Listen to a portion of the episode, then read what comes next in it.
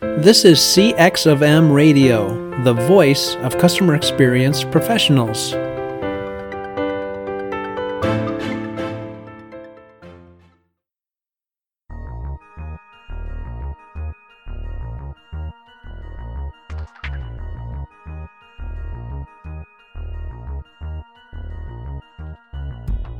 Welcome, everyone. My name is Darren Hood. This is the inaugural episode of the World of UX. I'm going to be your host for the podcast, and I'm excited and honored to spend time speaking to you on a weekly basis to help provide insights and answer questions about all things user experience. Through these podcasts, it will be my goal to cover any and all topics that we could possibly imagine on this subject. Through these brief segments, I hope to educate, I hope to inspire, I hope to invigorate, I hope to clarify, I hope to sharpen saws, I hope to expand horizons, and I hope to build you. All for the good of user experience. Those experienced in the discipline will get refreshers, while those learning will improve their perspectives on UX. Many will learn about UX's value and what's in it for them to practice UX and or embrace its fruit, if you will. Before we dive into today's content, how about I introduce myself and share a little bit about me? I've been engaged officially in the world of UX since 1996 when I designed my first website. I began contributing to what we now know as UX during my day job in 1998 and landed my first full time UX related position as an information architect for a large company in the banking industry in 2005. I hold a master's from Syracuse University in information management, specializing in user needs, a master's from Kent State University in user experience design, a graduate certificate in educational technology from Michigan State University, and I'm currently pursuing a PhD in educational leadership from North Central University. I also serve as an adjunct professor at Kent State University for that same UX Design Master's program that I graduated from and located in Kent, Ohio. And I serve as an adjunct at Lawrence Technological University in Southfield, Michigan. My professional footprint is pretty vast. It includes working for or with such companies as Ford Motor Company, General Motors, Bosch, Ryder, United Shore, Quicken Loans, Fathead, OnStar, Cengage Learning, National Geographic Learning, IBM, Unisys, Covisint, Jiffy Lube, Duracell, and Caterpillar, as well as such digital design powerhouses as Digitas LBI, which is part of the Publicis Group, Global Team Blue, formerly known as Team Detroit, and Wunderman, which is part of the WPP group of agencies, and MRM McCann, which is part of the Interpublic Group. I've also reviewed book manuscripts for Morgan Kaufmann. Many of you might be familiar with me because I tend to speak at a lot of conferences as well as for other podcasts. If you don't already know me, how about we sum it up like this? I'm extremely passionate about all things UX, and I'm fully dedicated to the maturation and the well being of the discipline as well as its practitioners. So, that said, let's go ahead and dive into our first topic for the worlds in UX, which is appropriately what is UX? A lot of people have this question. What would you say if I told you that there's a discipline where you could invest a dollar, and for every dollar that you invest, you get a return on that investment of $100? How about $240 or $250? What would you say if I told you that there's a discipline where your KPIs can be improved by up to 83 percent your key performance indicators, those things that you use to measure success in your company could be improved that vastly. Would you be interested? Would you want to establish a group in your company that could bring this discipline in and get these things to work so that you can start to see these benefits for your organization? Well, folks, that's UX. And that's the value that it brings to the table.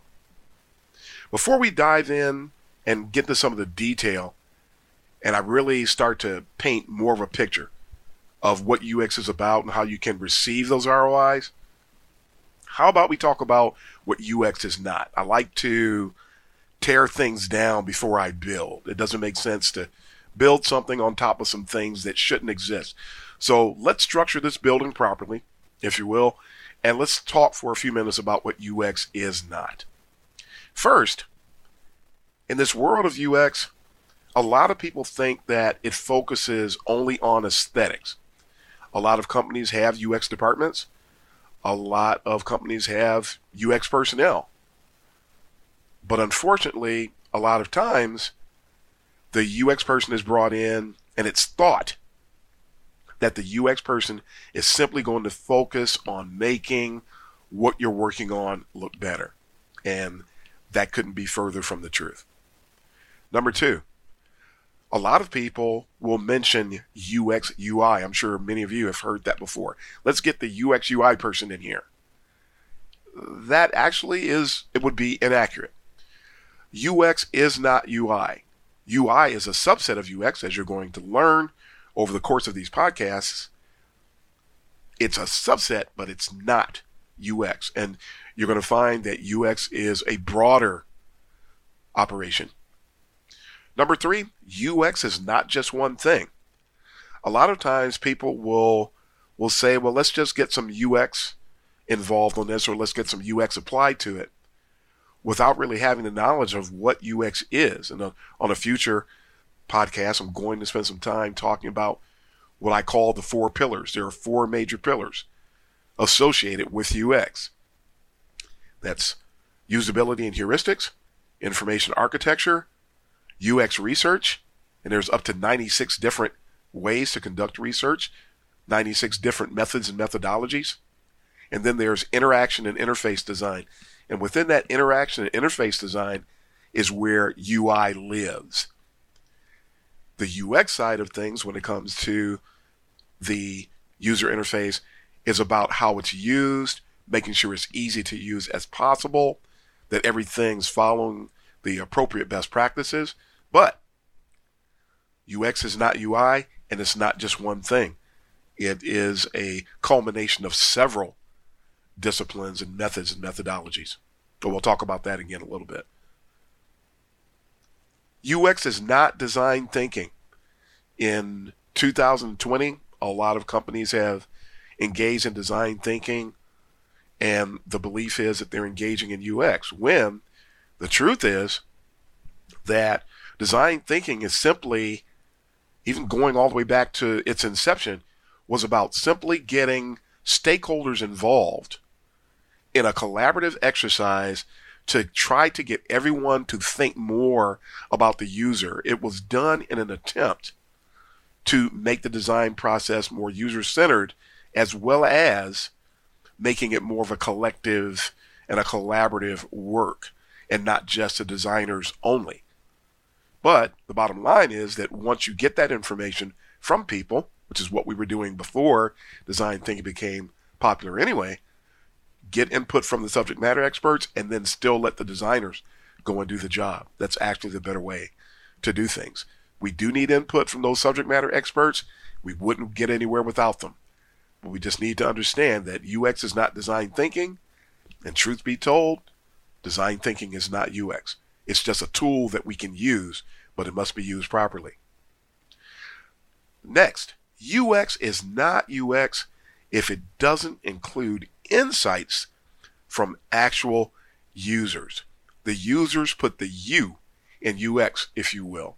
It may sound corny, but it's true. If you attempt to design without input from users, you're going to fall short. If you attempt to design without finding out what their pain points are, or striving to obtain understanding of their mental models, you're going to fall short. Companies that engage in user centered design principles have been said to outperform their competition by anywhere from 216 to 228% in studies that have been conducted over the last few years.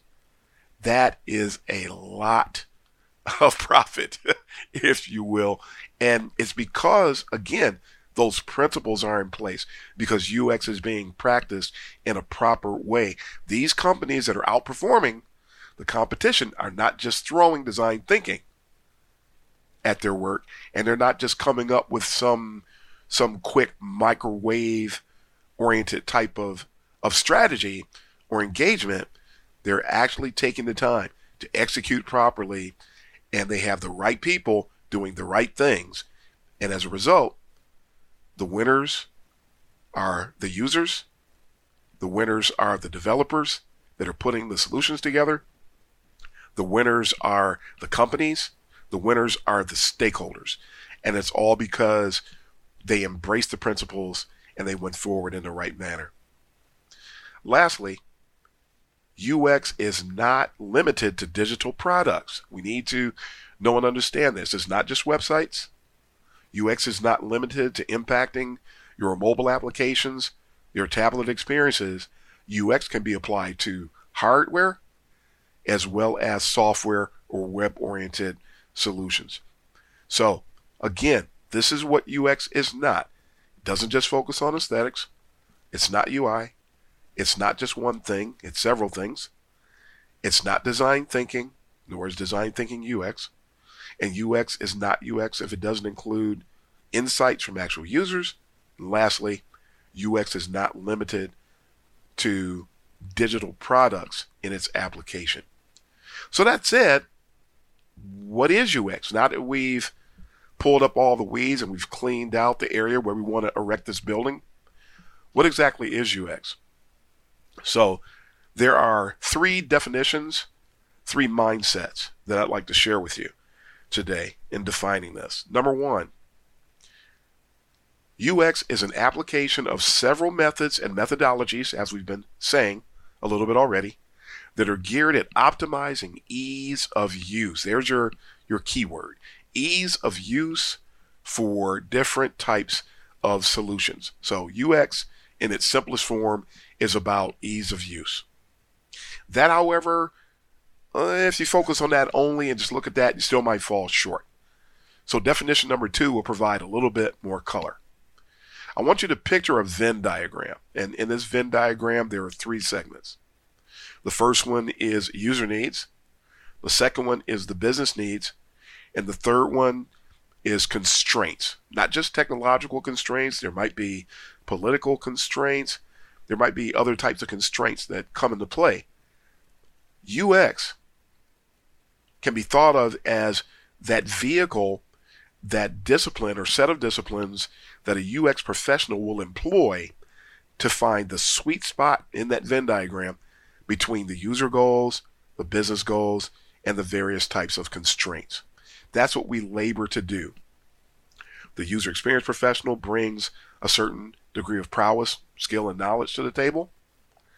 The stakeholders, the business owners, different people involved in that arena are going to bring a set of knowledge from the business side of things and help to keep the ship righted, if you will, by keeping that information at the forefront, listed with the requirements. And then you have your constraints. And constraints could be any one of a number of, of, of categories, if you will, come from any one of a number of categories.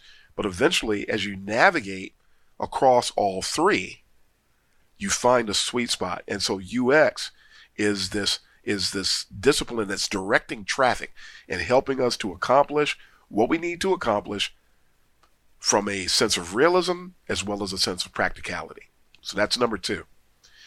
Number 3, and this is a big one because this one is where there's a lot of discrepancy with regard to people's perceptions about UX.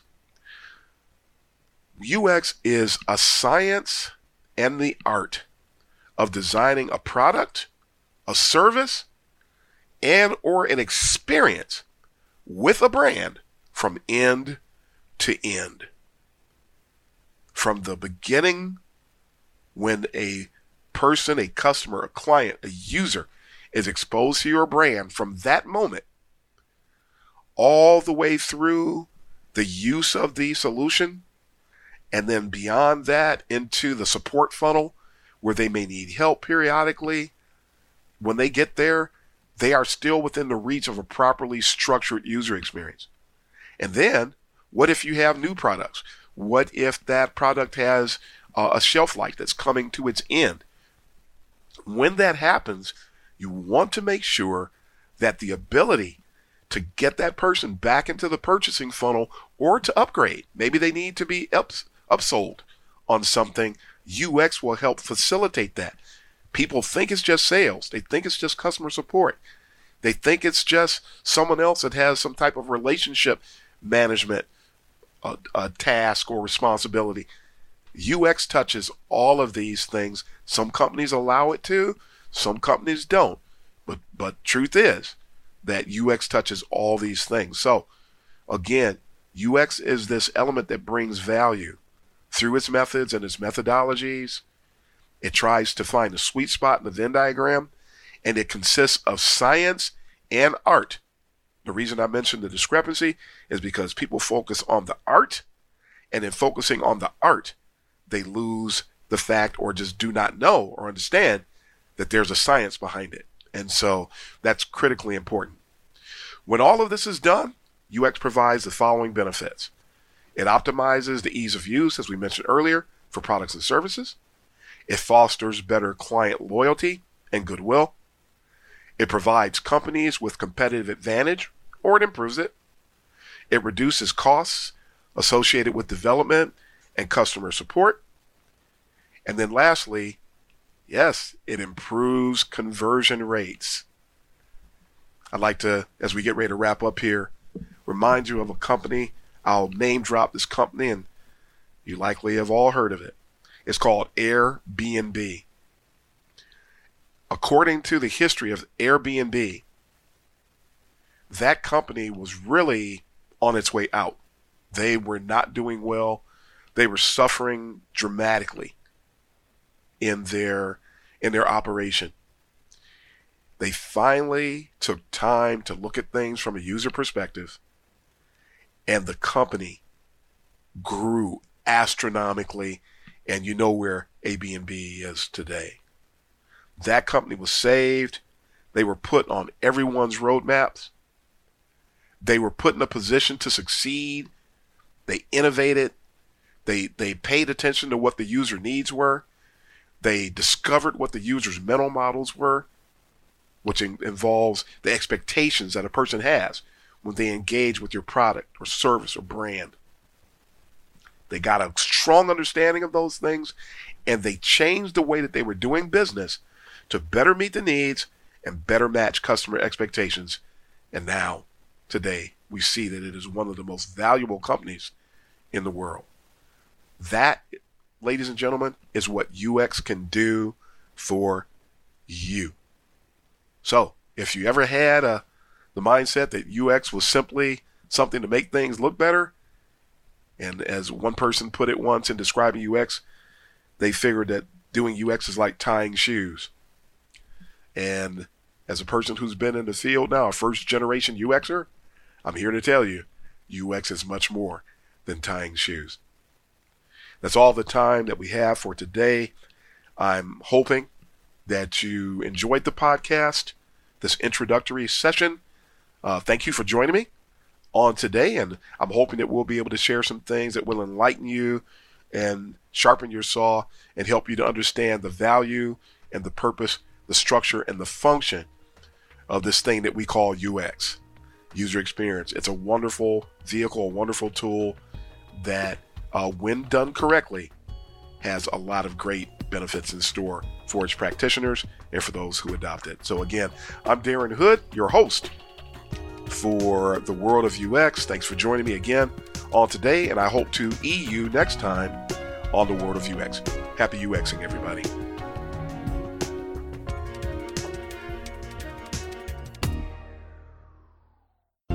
Thanks for joining us for this session of CX of M Radio. Be sure to rate, review, and subscribe to the show and visit cxofm.org for more resources.